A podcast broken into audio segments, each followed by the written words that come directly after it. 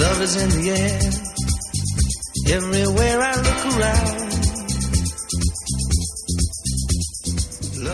Hola, ¿cómo están? Bienvenidos a Altas Vibraciones. Yo estoy muy contenta el día de hoy porque además de estar en uno de los lugares que más me gustan en mi país, que es la Sultana del Norte, Monterrey, Nuevo León, me encuentro acompañada de un escritor muy joven a quien verdaderamente acabo de descubrir hace poco tiempo. ¿En qué sentido? Pues primero que nada les voy a platicar un poquito de él. Él no vive en la ciudad de Monterrey ni en nuestro país, pero en el 2016 se graduó como arquitecto eh, por el Tecnológico de Monterrey. Posteriormente, en el 2010, se trasladó a España para estudiar un máster en arquitectura avanzada en el Instituto de Arquitectura Avanzada de Cataluña. Y después al 2012 siguió con un máster en creación literaria por el IDEC, Universidad Pompeu Fabra, y además de cursos en narrativa por la Escuela de Escritura del Ateneo de Barcelona, el Ateneo Barcelonés, nada más. Desde entonces ha colaborado con reseñas literarias y artículos culturales para las publicaciones digitales Revista de Letras y Hot Down. Además, de entradas como escritor invitado en el blog de la Escuela de Librería de la Universidad de Barcelona. Y para que les quede muy claro que no estoy con cualquiera ni con cualquier persona, es decir, no es nada más un joven talentoso, sino que ganó el primer lugar en la categoría para relato corto en castellano del concurso El Revos d'Orient y participó en la antología de cuentos Magna Editorial 2019. Y además eh, nos vas a platicar porque tienes otro premio que es muy importante en México. Bienvenido. Muchas gracias, Juliet, por la invitación y gracias por tan bonitas palabras. Y pues sí, evidentemente el otro premio es el Certamen Internacional de Literatura Sor Juan Inés de la Cruz. Nada más. Nada más ese del 2018, pero bueno, por un montón de, de, cosas que ocurrieron, se me entregó el premio en el 2019 a finales, en noviembre. El Suele suceder. Suele suceder, luego me enteré que es muy normal esto. Y luego se publicó el libro en enero o febrero del año pasado, 2020. Pero bueno, vino San COVID y pues ya. Ya, todos sabemos la historia. Todos sabemos, ¿no? Me llama mucho la atención, me, me identifiqué contigo desde el primer momento porque yo en algún punto, voy a ser muy breve con esto, no voy a hablar de mí, estudié literatura, pero antes me metí por el campo de la arquitectura. Y en el momento que me di cuenta que tenía que peraltar una escalera, dije, esto no va a pasar, la resistencia de materiales me va a ganar y simplemente va a haber un agujero en, la casa o en el lugar que yo pueda edificar. Y creo que tú también este, pasaste por ese proceso, nada más que, bueno, tú llegaste hasta las últimas consecuencias de graduarte y tal, de arquitectura, y después te metiste de lleno a la literatura y vuelvo a decir, no es solamente como que por la vida pasaste, creo que es una vocación que traes ya muy internalizada dentro de tu ser, donde hay personas que creen que la literatura es un campo oscuro, donde vas a hablar, eh, pues no sé, del renacimiento, de literatura oriental, de, de modelos literarios franceses, de los poetas malditos, y, y, no les gusta tanto leer ahora. Sin embargo, te veo tan joven, te veo tan lleno de energía, de experiencia, con ya dos premios muy importantes a tu muy corta edad, no vamos a decir qué edad, pero la verdad es que eres una persona súper joven. Entonces, me gustaría, además de muchas otras cosas, que me platiques cómo ha sido este camino de la literatura para ti y qué representa el amor en tu creación literaria. Pues mira, eh, una pregunta complicada, ¿no? Pero mira, la literatura eso ha sido algo desde... Niño. Desde muy joven, sí, desde niño. Yo recuerdo... Eres súper joven. Bueno, más joven todavía, cuando, cuando era un nonato, ¿no? Los primeros libros que yo leí eran los de estos de, Calabozos y Dragones. Ah, ok, claro. Escoge tu propia aventura sí, y no sí, sé sí. qué. Sí, así, con esos empecé, ¿no? Y desde muy niño, yo creo que desde los 7, 8 años, me entró la idea de, de escribir y, de, y escribía cuentitos de una paginita o algo, nada de eso sobrevive hoy en día. Pero bueno, conforme uno va creciendo, pues quieras o no, las expectativas de la sociedad, de la familia, etcétera, pues como que te van medio aterrizando, ¿no? De qué es lo que tienes que, a qué te tienes que dedicar, ¿no? Y en un principio yo empecé como ingeniero yo era ingeniero en electrónica y comunicaciones. No, qué barbaridad, eres toda una sorpresa. era eso, pero no la terminé. Llegué hasta el año y medio, me parece, y dije no. Suele suceder también. Sí, estaba en, una, en un examen de circuitos digitales. Dios mío. Y dije no, no, esto no. Puse mi nombre y lo entregué y no. Este circuito no, no voy a funcionar en este No es para mí. Total, ya traía la idea de la arquitectura. Entonces, pues bueno, hice el cambio. Que es más artístico y más creativo. Es más artístico, exactamente. Entonces, pues bueno, estuve con los problemas de todo el mundo, pues es una carrera complicada, ¿no? Pero al final de cuentas la saqué. Pero yo tenía una cosita interna, o sea, yo me sabía más arquitecto teórico que práctico. Que práctico. Sí, exactamente. Entonces, era una cosa muy fuerte que yo tenía, una cosa ya de casi existencial. Total, comencé a trabajar en algunos, pues, no despachos, sino constructoras, ¿no? Ajá hasta que finalmente por ciertas razones se me dio la oportunidad de ir a Barcelona. Ok. Y dije, pues me agarró, me agarró de eso. De aquí, de aquí, de aquí soy. Sí, yo necesitaba salir. En aquel entonces, pues ya no tenía pareja y mis amigos ya se habían ido a otras partes. Ya estaban casados. Estaban casados. Tenían hijos. Tenían hijos y pues yo estaba aquí, pues me voy, me voy a, me voy a, las, a las Europas, ¿no? Total, me fui allá, estudié el máster y pues me gustó mucho Barcelona. Yo ya había estado antes en, un programa que me había ido. Entonces coincidió en una ocasión, saliendo de una fiesta, que me encontré un, ¿cómo se llaman? De estos panfleto, ¿sí? Un panfleto, sí, donde anunciaban clases de, de escritura creativa. Entonces lo tomé, yo ya escribía, te digo, pero no tenía la disciplina, me faltaba eso, la disciplina, porque no terminaba las cosas. Ok. Entonces yo pensé, bueno, a lo mejor si alguien me está me están mandando un mensaje desde otro plano. Entonces tengo que, tengo que tomar esto, tomar como, esto. como una señal ya muy clara. Así es. Entonces, estas clases las daban dos escritores argentinos, Santiago Ambao y Marcela Sabatiel. Ok. Y pues empecé a ir a las clases y ellos vieron algo en mí que les gustó y comenzaron a apoyarme mucho. Entonces ocurrió en una ocasión que ellos estuvieron, ellos ya no viven en Barcelona, ya viven en Buenos Aires, pero en una ocasión cuando ya estaban viendo lo de regresarse, por alguna razón no hubo clases el día en que teníamos, que era un miércoles. Entonces, este Santiago mandó un mensaje por, correo, podemos reponer el viernes, quien quiere. Y nadie quería porque era viernes. Y tú dijiste, y voy. no, yo sí. Eran viernes a las 9 de la noche. no, bueno, nadie quería. Sí, pero nadie quería. No, pues sí, no tengo nada que hacer, pues yo voy. Entonces ya estuvimos platicando. Y ya sabes, ¿no? Muy argentino el asunto, tomando mate y todo esto. Ok. Y luego me dice, bueno, ¿y tú qué? O sea, ¿qué, qué quieres hacer con, con, esto? O sea, ¿para qué estás escribiendo? Y le dije, no, pues vilmente, o sea, yo quiero, quiero comenzar una carrera como escritor. Y me dijo, y nunca se me va a olvidar, este es el mejor consejo que me han dado. Me dijo, pues olvídate la arquitectura y dedícate a la literatura. Wow. Y, y eso fue lo que empecé a hacer. Claro, empecé a trabajar en otras cosas, eh, pero todos estos trabajos han tenido algo que ver con, con escritura.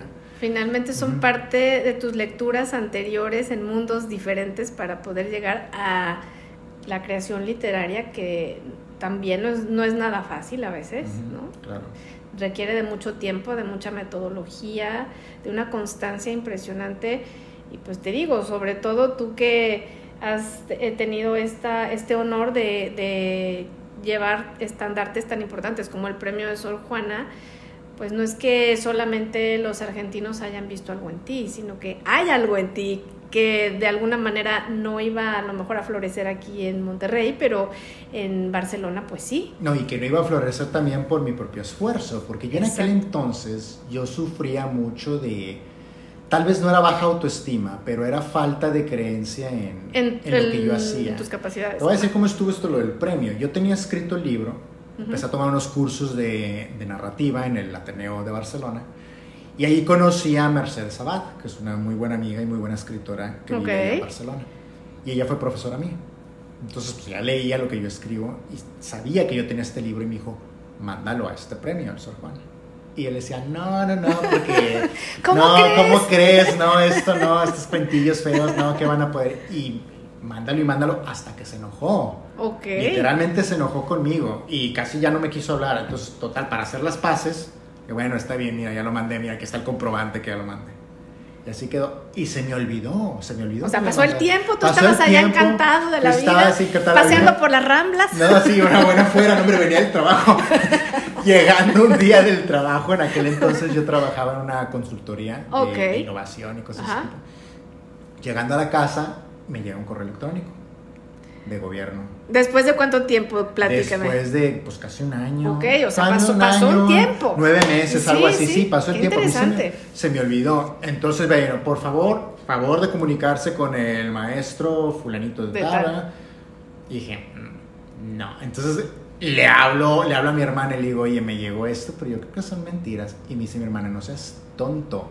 Llama en este momento. Comunícate. Comunícate. Manifiéstate. Sí, yo pensando, no, no vaya a ser uno de esos timos como el del Claro, rey de a, Kenia o algo sí, así. sí, sí, me van, me van a estafar. Esto es una extorsión. Claro. Tipo, o sea, ya, ya sabes, acostumbrado a todo lo que son, bueno, lo que es México, ¿no? Me van a Claro. extorsionar, me van a pedir dinero. Sí, sí, Claro, sí. pues total hablo y pues sí, me informan, oye, para que sepas que, pues, que ganaste El premio. ganaste el premio, ¿no?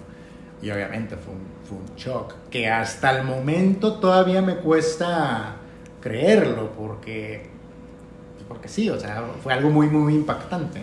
Bueno, lo que pasa es que, como te decía, al final de todas las cosas, cuando tienes un don para algo, o sea, cuando tienes esta capacidad y no te cuesta trabajo hacerlo, en general las personas no consideran que tienen un don porque lo hacen tan fácilmente que de alguna forma es compartir con nosotros lo que para ellos es inherente. Entonces, pues no les genera ningún tipo de sorpresa, ¿no? Es como, bueno, pues yo escribo estos cuentos siete veces a la semana, o sea, no pasa nada.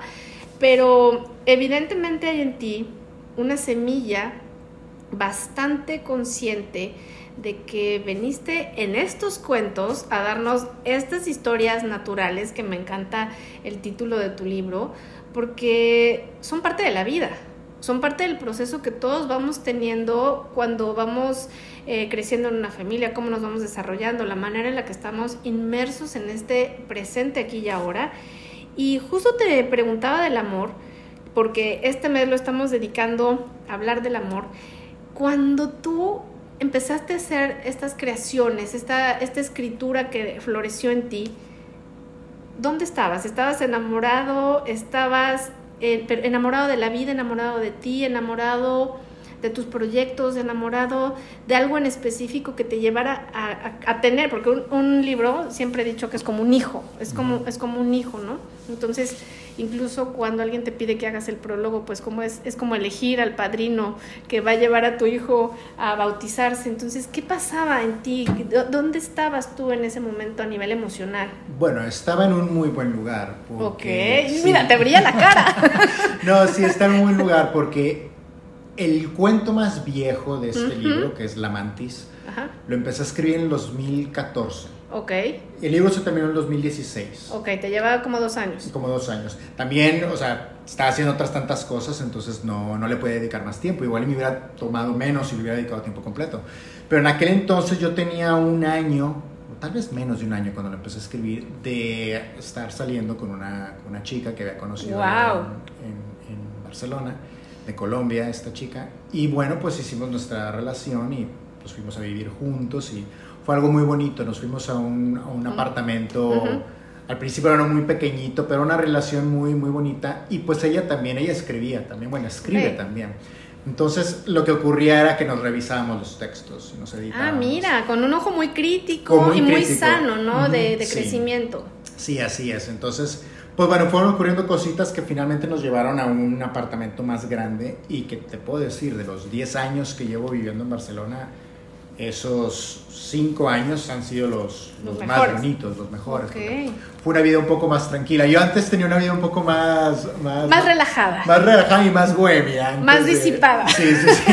Antes, antes de, de- de tener esta relación de largo plazo, yo tenía una vida un poco más, más, más destruida, digamos, de esa manera. Entonces ahí fue, encontré un poco más de tranquilidad y pues bueno, escribí estos cuentos. Y lo bonito es que ella me decía, oye, sí, porque ella también veía ese talento.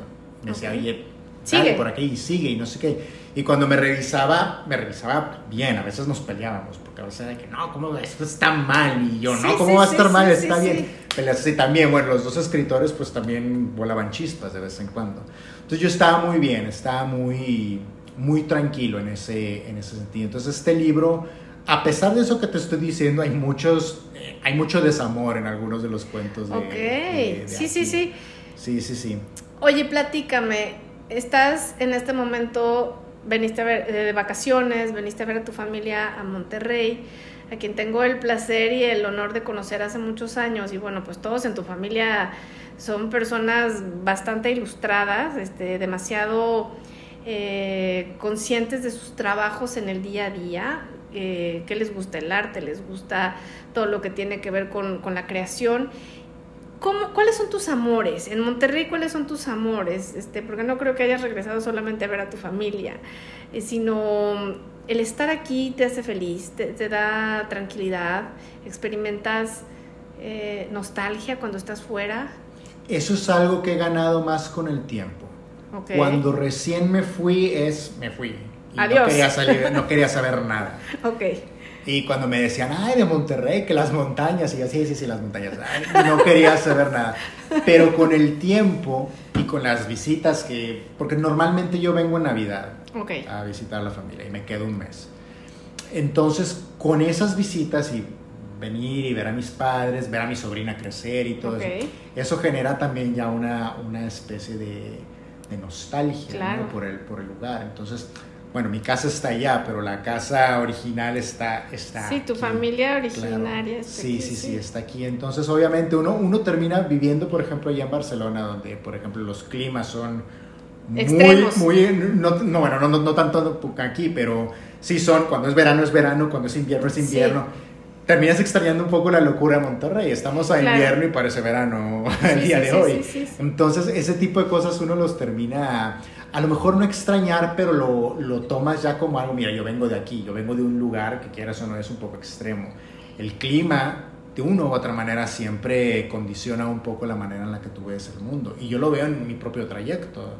Cuando yo tenía, cuando yo era más joven, cuando tenía unos 20 años, yo tenía una manera muy diferente a la que tengo de pensar claro. Y hoy en día tengo el total opuesto. Entonces, quieras o no venir de una tierra que tiene montañas, porque es desierto y demás, y tiene estos climas tan, tan locos, quieras o no, te termina, te termina condicionando un poco ya de por vida. Oye, platícame un poco. Eh, ya sé que regresas la próxima semana a, a Barcelona. en dos semanas. En dos semanas, a Barcelona. ¿Qué te espera en Barcelona? ¿Te quedas en Barcelona? ¿Te mueves en España a algún otro lugar?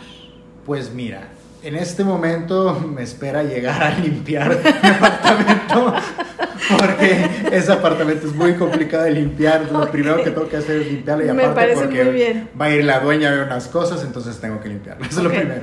Pero bueno, lo que me espera ahorita es, tengo, estoy escribiendo una novela en este momento, entonces... Terminar. terminar a eso, sí, sí, sí. Ha sido un proceso muy largo esta novela porque hasta cuenta, la escribí y luego la dejaba porque pensaba, no, quiero escribir otra cosa más sencilla porque no me siento en este momento capaz de escribirlo. Entonces empezaba otro proyecto, pero luego no. Eres muy exigente. Sí, era muy exigente. Y finalmente ya me decidí, no, me voy a regresar a la que estaba escribiendo ahorita. Entonces, eso ya tiene tiempo. Lo bueno es que ya tengo material escrito, entonces es nada más de acomodar y, seguir escribiendo. Pero bueno, a mí yo tengo la idea de irme, de irme a Madrid. Me gustaría mucho. ¡Qué bien! Vivir allá. Ahora tengo que encontrar trabajo o alguna manera de irme para allá. Pero el plan es ese, irme a Madrid, porque yo siento, yo ya tengo 10 años en Barcelona y siento que ya la ciudad, que me encanta, me encanta. Sí, es hermosa. Pero yo siento que ya me dio lo, que, te tenía, que, dar. Siento que me falta cerrar dos, tres cositas y ya irme a, irme a otra ciudad dentro de España. En un principio tenía el plan de irme a Berlín, pero viendo cómo están las cosas y, y mi alemán no está en un nivel tan alto, además hay que decir. Sprache Deutsch. Sí, mein Deutsch ist nicht so gut. Entonces, mejor me gusta la capital, Madrid me gusta mucho. Y siento que para, para mi carrera como escritor es posible que me, sirva. Claro, porque al final pues tienes las mejores universidades ahí, tienes también la oportunidad de trabajar en muchos eh, diarios que tengan este eh, gusto todavía por, por, hablar de literatura, porque no solamente eh, se hable de las cuestiones que en este momento le le ocupan a todos, ¿no? Las noticias, o sea, simplemente el que encuentres en un periódico una página donde alguien te habla de un libro, te hace una reseña de eh, una película, donde haya una persona responsable de poder dar una opinión desenfadada y de manera muy objetiva, y tú que tienes unos ojos bastante críticos, pero a la misma vez sensibles, pues creo que esto ayudaría por sobre todas las cosas a, tu carrera, pero más que nada porque Madrid es un semillero de personas que siempre están en constante movimiento de pensamientos, de sentimientos y muy creativos, ¿no? Los encuentras en la calle pintando, los encuentras escribiendo en una banca. Entonces, hay mucho más oportunidades, eh, yo creo que en este país, porque estoy segura que si tuvieras encontrado, y no me refiero al país eh, como si, porque tal vez hay muchas otras cosas que hay muchas otras personas que tienen oportunidades para llevar a cabo sus eh, pues sus carreras, ¿no? Pero en España la verdad es que sí, el tema de la literatura, hay personas muy jóvenes que están escribiendo, que están publicando, que se mantienen activas. Y aquí a lo mejor es irte a la Ciudad de México, este, quedarte en Monterrey, en Guadalajara, pero no es algo que esté provisto de tantas puertas abiertas, ¿no? Claro. Claro, sí, y aparte esto que dices de las publicaciones, mm, yo siento sobre todo ah, en la actualidad con lo que está pasando, creo que es importante porque ya todos ya estamos viciados con, prenden las noticias o lo que sea, COVID, COVID, COVID, COVID. esto es, en todas partes está. Por ejemplo, los textos que yo escribo, porque yo escribo para el Wall Street International, escribo cada 26 de cada mes, aparece un artículo mío. Yo escribo sobre temas o científicos o culturales para sacar también un poquito la, la ¿cómo se llama? La, la, atención de la gente. Le mandé el último artículo que me publicaron, se lo mandé a, a, unos, a unos amigos y me dijeron, oye, qué bueno leer otra cosa, era la biografía de un astrónomo. Me dijeron, oye, qué bueno leer otra cosa que no sea, que no sea tanto COVID. COVID. Entonces, desde el principio, cuando yo vi que se venía la pandemia, dije, yo no voy a escribir de esto, porque todo el mundo va a escribir de esto. Claro. Entonces, no. Es que eso además es una posición bastante eh, importante porque al final te deslindas de algo que en, donde todo el mundo está y al deslindarte tú de esta situación que ha golpeado tanto, te da tiempo de, de, crear y de pensar en otras cosas. ¿Tú qué le dirías a los jóvenes que hoy día quieren estudiar literatura o simplemente tienen esta vena eh, creativa interna? ¿Qué tendrían que hacer? ¿Cómo tendrían que, tú que pasaste por ese proceso, ¿se la tienen que creer? Sí. Y que vayan por eso, porque, mira, si, si estuviéramos hace 50 años, a lo mejor no diría lo que estoy diciendo. Pero hoy en día ya la verdad es que, porque es la verdad, con cualquier titulación que tengas ya puedes encontrar trabajo de lo que sea. La verdad es que ya todos somos todólogos. Puedes ser youtuber. Puedes ser youtuber, te puedes volver influencer, ¿no? Sí. O sea, ya puedes hacer lo que sea. Por ejemplo, yo soy arquitecto y he trabajado en menos cuestiones de arquitectura que de otras cosas. Ok. Entonces ya no vivimos en tiempos en los que, ay, me gradué de contador, ahora voy a ser contador toda la vida, como mi abuelo, por ejemplo. No, o sea, te gradúas de contador y a lo mejor terminas siendo editor de una revista. Exacto. O sea, tú no sabes. Por fortuna hoy vivimos en una época en la que el acceso a la tecnología y lo fácil que es utilizar esta tecnología te puede dar a ti la oportunidad de buscar tus, tus pasiones y en muchos casos monetizarlas, que es lo que hacen los youtubers al final de cuentas. ¿no? ¿no? estoy diciendo que se vayan por ahí porque también tiene su ciencia, ¿no? Pero si quieren hacerlo, hacerlo, o sea, vaya, hay muchas oportunidades. Si alguien estudia, por ejemplo, un grado en literatura, pueden encontrar trabajo en cualquier otra cosa. Muchos son community, yo conozco gente que estudia en literatura y que son community managers, por ejemplo, de distintas páginas de internet y les va muy bien. O sea, la cuestión es saber meterse. El último trabajo que yo tuve, te digo, fue como escribía planes de negocios para compañías pequeñas allá en Europa que querían subversión, subversiones de dinero por parte de la Comisión Europea. Entonces había algo ahí que escribir. Entonces, bueno, lo que yo sé, lo que yo sé de escribir, pues bueno, ahí se, ahí se aplicó. Trabajé un año ahí en esa compañía. Entonces, bueno, soy arquitecto, pero realmente tengo más músculo en las manos como escritor que, que diseñador. Y encontré trabajo como eso. Entonces, sí hay muchas maneras. Ya la verdad es que ya no vivimos en esos tiempos de que, ay, es que la típica, no, pues esto es literatura y a lo mejor se imaginan así con la jeringuilla y no sé qué. No, o sea, nada de eso. O sea, hoy en día ya la cuestión está más abierta. O sea, hay, más facilidad de... Obviamente, el mundo es complicado. Sí, sí, sí. Pero ya no es tan complicado como antes, ya hay más oportunidades.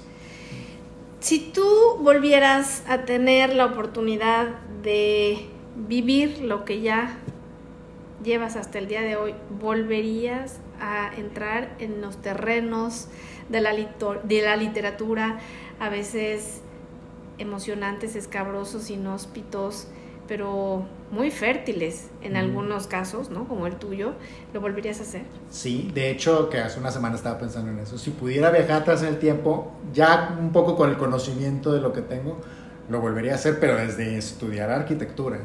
Lo disfrutaría más. Debo admitir, yo no disfruté mucho mis, mis estudios como arquitectura. Pero lo volvería a hacer porque a final de cuentas, al principio, hace como un año, antes de ganar el premio, yo pensaba, ay, todo el tiempo que perdí, pude haber empezado antes, pero no, viéndolo ya en retrospectiva, todo lo que yo he tenido que vivir fue necesario para lograr donde estoy ahora. A lo mejor si yo hubiera escrito un libro a los 20 años, pues sí, hubiera sido mi primer libro, pero no hubiera sido el Sor Juan Inés de la Cruz. Exactamente, sí, sí, todo sí. esto se basa en, en, las experiencias que yo he tenido y decepciones y todo. Entonces sí fue necesario todo este trayecto. Sí, es un cúmulo de vida que de alguna manera si tú no hubieras pasado por todos esos procesos, como tú bien lo dices, no serías la persona que eres el día de hoy y además te veo bastante consciente de la realidad que estamos viviendo, te, te siento súper centrado en dónde estás, a dónde voy, quién soy y qué es lo que quiero seguir haciendo para seguir reforzando mi labor o mi misión en este plano terrenal. No, y es muy importante eso también, y eso lo aprendí hace poco, porque la verdad es que uno sí necesita encontrarse un objetivo. Claro. necesitas encontrarte una razón que te haga despertarte todos los días, porque si no, está muy difícil. Sí. ¿Cuál es tu razón para despertar todos los días? Pues vaya, crecer como como escritor y como persona, ¿no? O sea, ahí ya donde hablamos ya de lo que es el oficio, ¿no? Exacto. Es algo que a mí me gusta mucho, mucho hacer esto. ¿Qué te gusta? ¿Con qué género tú te identificas? ¿La poesía, la novela, la narrativa? El cuento veo que lo tienes dominado, eh, pero... Narrativa. Narrativa. Narrativa breve y... Y te metes, te, te, llena. ¿Qué, qué sientes cuando estás creando, cuando estás escribiendo, cuando estás enfrente de la computadora? ¿Cómo, ¿Cómo, eres cuando estás Bueno, al principio es como cuando haces ejercicio, ¿no? Así se cuesta un poquito, pero ya que entras, muy agradable. Curiosamente, yo conozco, yo sé de escritores que no les gusta escribir, no les gusta el proceso, porque es muy complicado, pero a mí sí me gusta. Yo soy muy meticuloso, yo hasta cuenta, se me pueden ir, normalmente escribo entre 4 y 5 horas. Entonces, yo empiezo a escribir, por ejemplo, el párrafo. Okay. Y lo escribo una y otra vez hasta que esté bien. Y si se me fueron las 5 horas así, se me fueron las 5 horas así hasta que, ya, hasta que yo lo considere bien. Que ya está. Y lo escribo a mano. Y luego lo paso a la computadora. Ahí va otra escritura. Mm, eres muy metódico. Soy muy metódico en eso. Me toma más tiempo, sí, pero toda la reescritura que iba a hacer al final ya la estoy haciendo de una vez. Entonces lo puedes ver de esa manera. Sí, decía mi madre que el que escribe lee dos veces. Sí, exactamente. Entonces, así, o sea, a mí me gusta mucho, es un proceso muy bonito. Hay momentos en los que definitivamente llegas a un, a un bloqueo y ahí normalmente lo que hago es, sí, te saturas y bueno, si se puede salir a caminar, cuando se podía salir a caminar, pues me iba a pues caminar. ahora pues no, ahora das paseos por la casa o... Okay, te bueno, sí, te puedes salir, ¿no? Te pones la máscara y vas al parque y... Claro, y, regresas. Porque caminar es muy bueno, de hecho, a nivel creativo es muy bueno. hay, de hecho, hay una relación muy interesante entre creativos y salir a caminar. Okay. Ah, no sé, a lo mejor la oxigenación que le llega al cerebro, al no cerebro. sé qué, que ocurre. Entonces, es un proceso, a mí me gusta mucho escribir pero lo tengo que tomar como una pasión. Si lo tomo como un trabajo, no, no, no, ya es diferente. Además ahí ya lo padeces, lo sufres y es como cuando ya llegas a una oficina y te dicen tienes que entregar el informe y ya estás sudando y ya lo estás padeciendo. No, no, no, ahí es cuando las cosas ya se ponen bastante incómodas. No, te cuento una historia. El, el año pasado, no, el 19, perdón, me publicaron un, un cuento okay. en una antología que se llama Cuentos Horror y me contactó la editora y me dijo, oye, ¿te interesaría escribir este cuento? Un cuento. Perfecto. Me dice, pero tiene que ser sobre la arroba.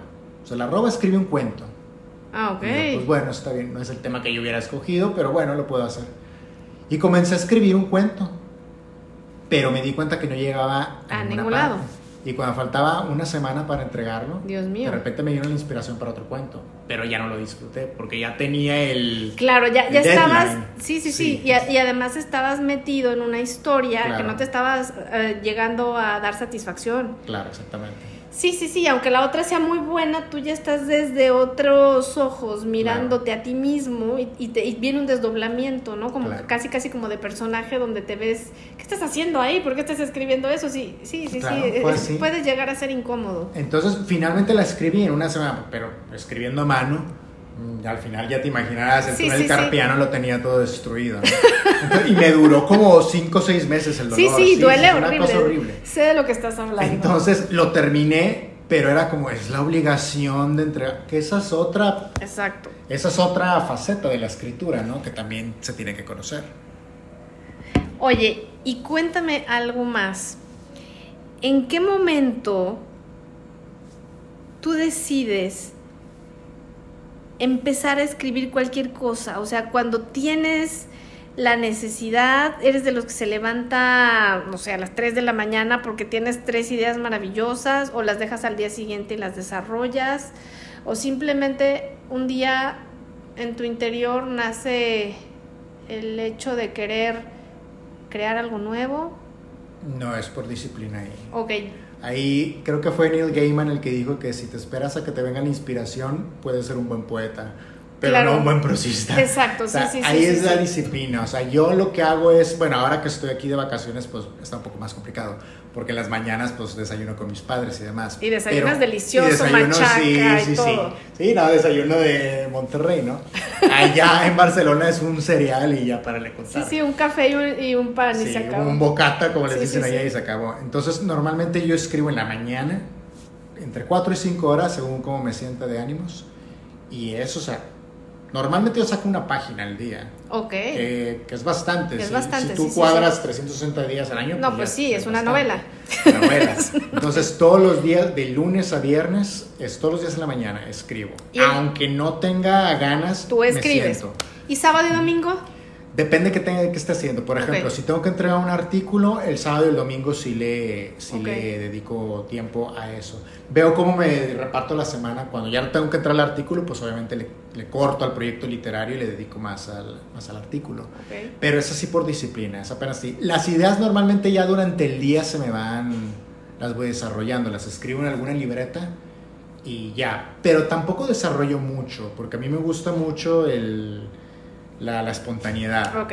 O sea, a mí me pasan en los cuentos de este libro, por ejemplo, de repente salían personajes que no estaban planeados. Y sin esos personajes no funciona la- el, el cuento. O sea, a mí me gusta mucho eso. Es nada más un plan muy leve, nada más para saber por dónde voy a ir. Pero al momento de sentarme a escribir, que vayan, que, que vayan, que vayan saliendo cosas. Obviamente, a veces salen cosas que no hay manera de arreglarlas, hay que Exacto. editar. Pero por lo general, o sea, es un proceso, para mí esto es un proceso casi te podría decir que mágico. Y me ha pasado que cuando planeo mucho, que fue lo que me pasó con la novela, Ok.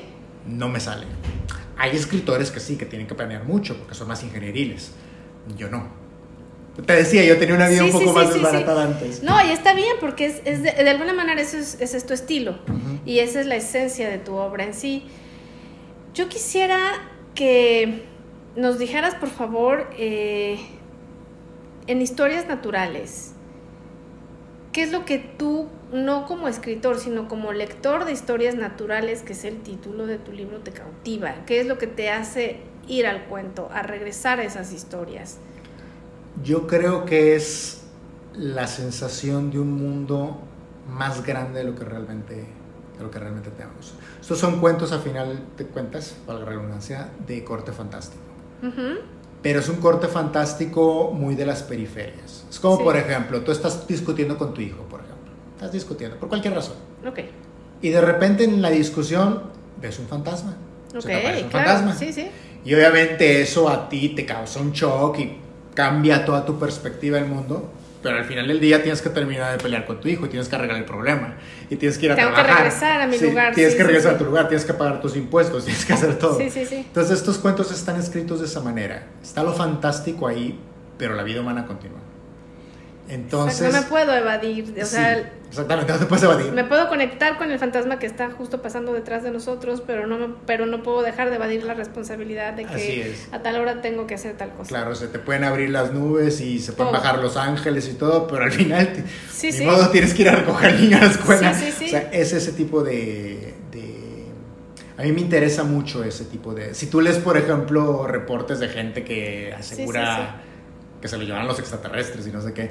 Muchos al final es bueno, pero pues tuve que ir al trabajo el otro día y nadie me creía, pero tuve que ir al trabajo, ¿no? O sea, son, son cosas interesantes. Sabrá Dios si es verdad o no, pero es muy interesante ese tipo de cómo lo, lo extraordinario, al final de cuentas, como que contra lo mundano no tiene mucho... Sí, exactamente, no tiene mucho, peso, pero en el momento que lo estás viviendo es todo un proceso para la mente, el poder bajar esa información, porque yo puedo estar igual, como lo decías tú, aquí platicando contigo y de pronto veo que detrás se desliza este, un espectro y en ese momento eres consciente del mundo real, del otro mundo en el que no estamos inmersos y que lo vemos en determinadas ocasiones o nunca, y ese mundo, este fantástico, ese mundo que es sublime, porque a veces ni siquiera nos puede tocar, pero, y hablo de tocar con la piel, sino tocar en el alma, porque creo que es algo que está tan fuera de nosotros, estamos tan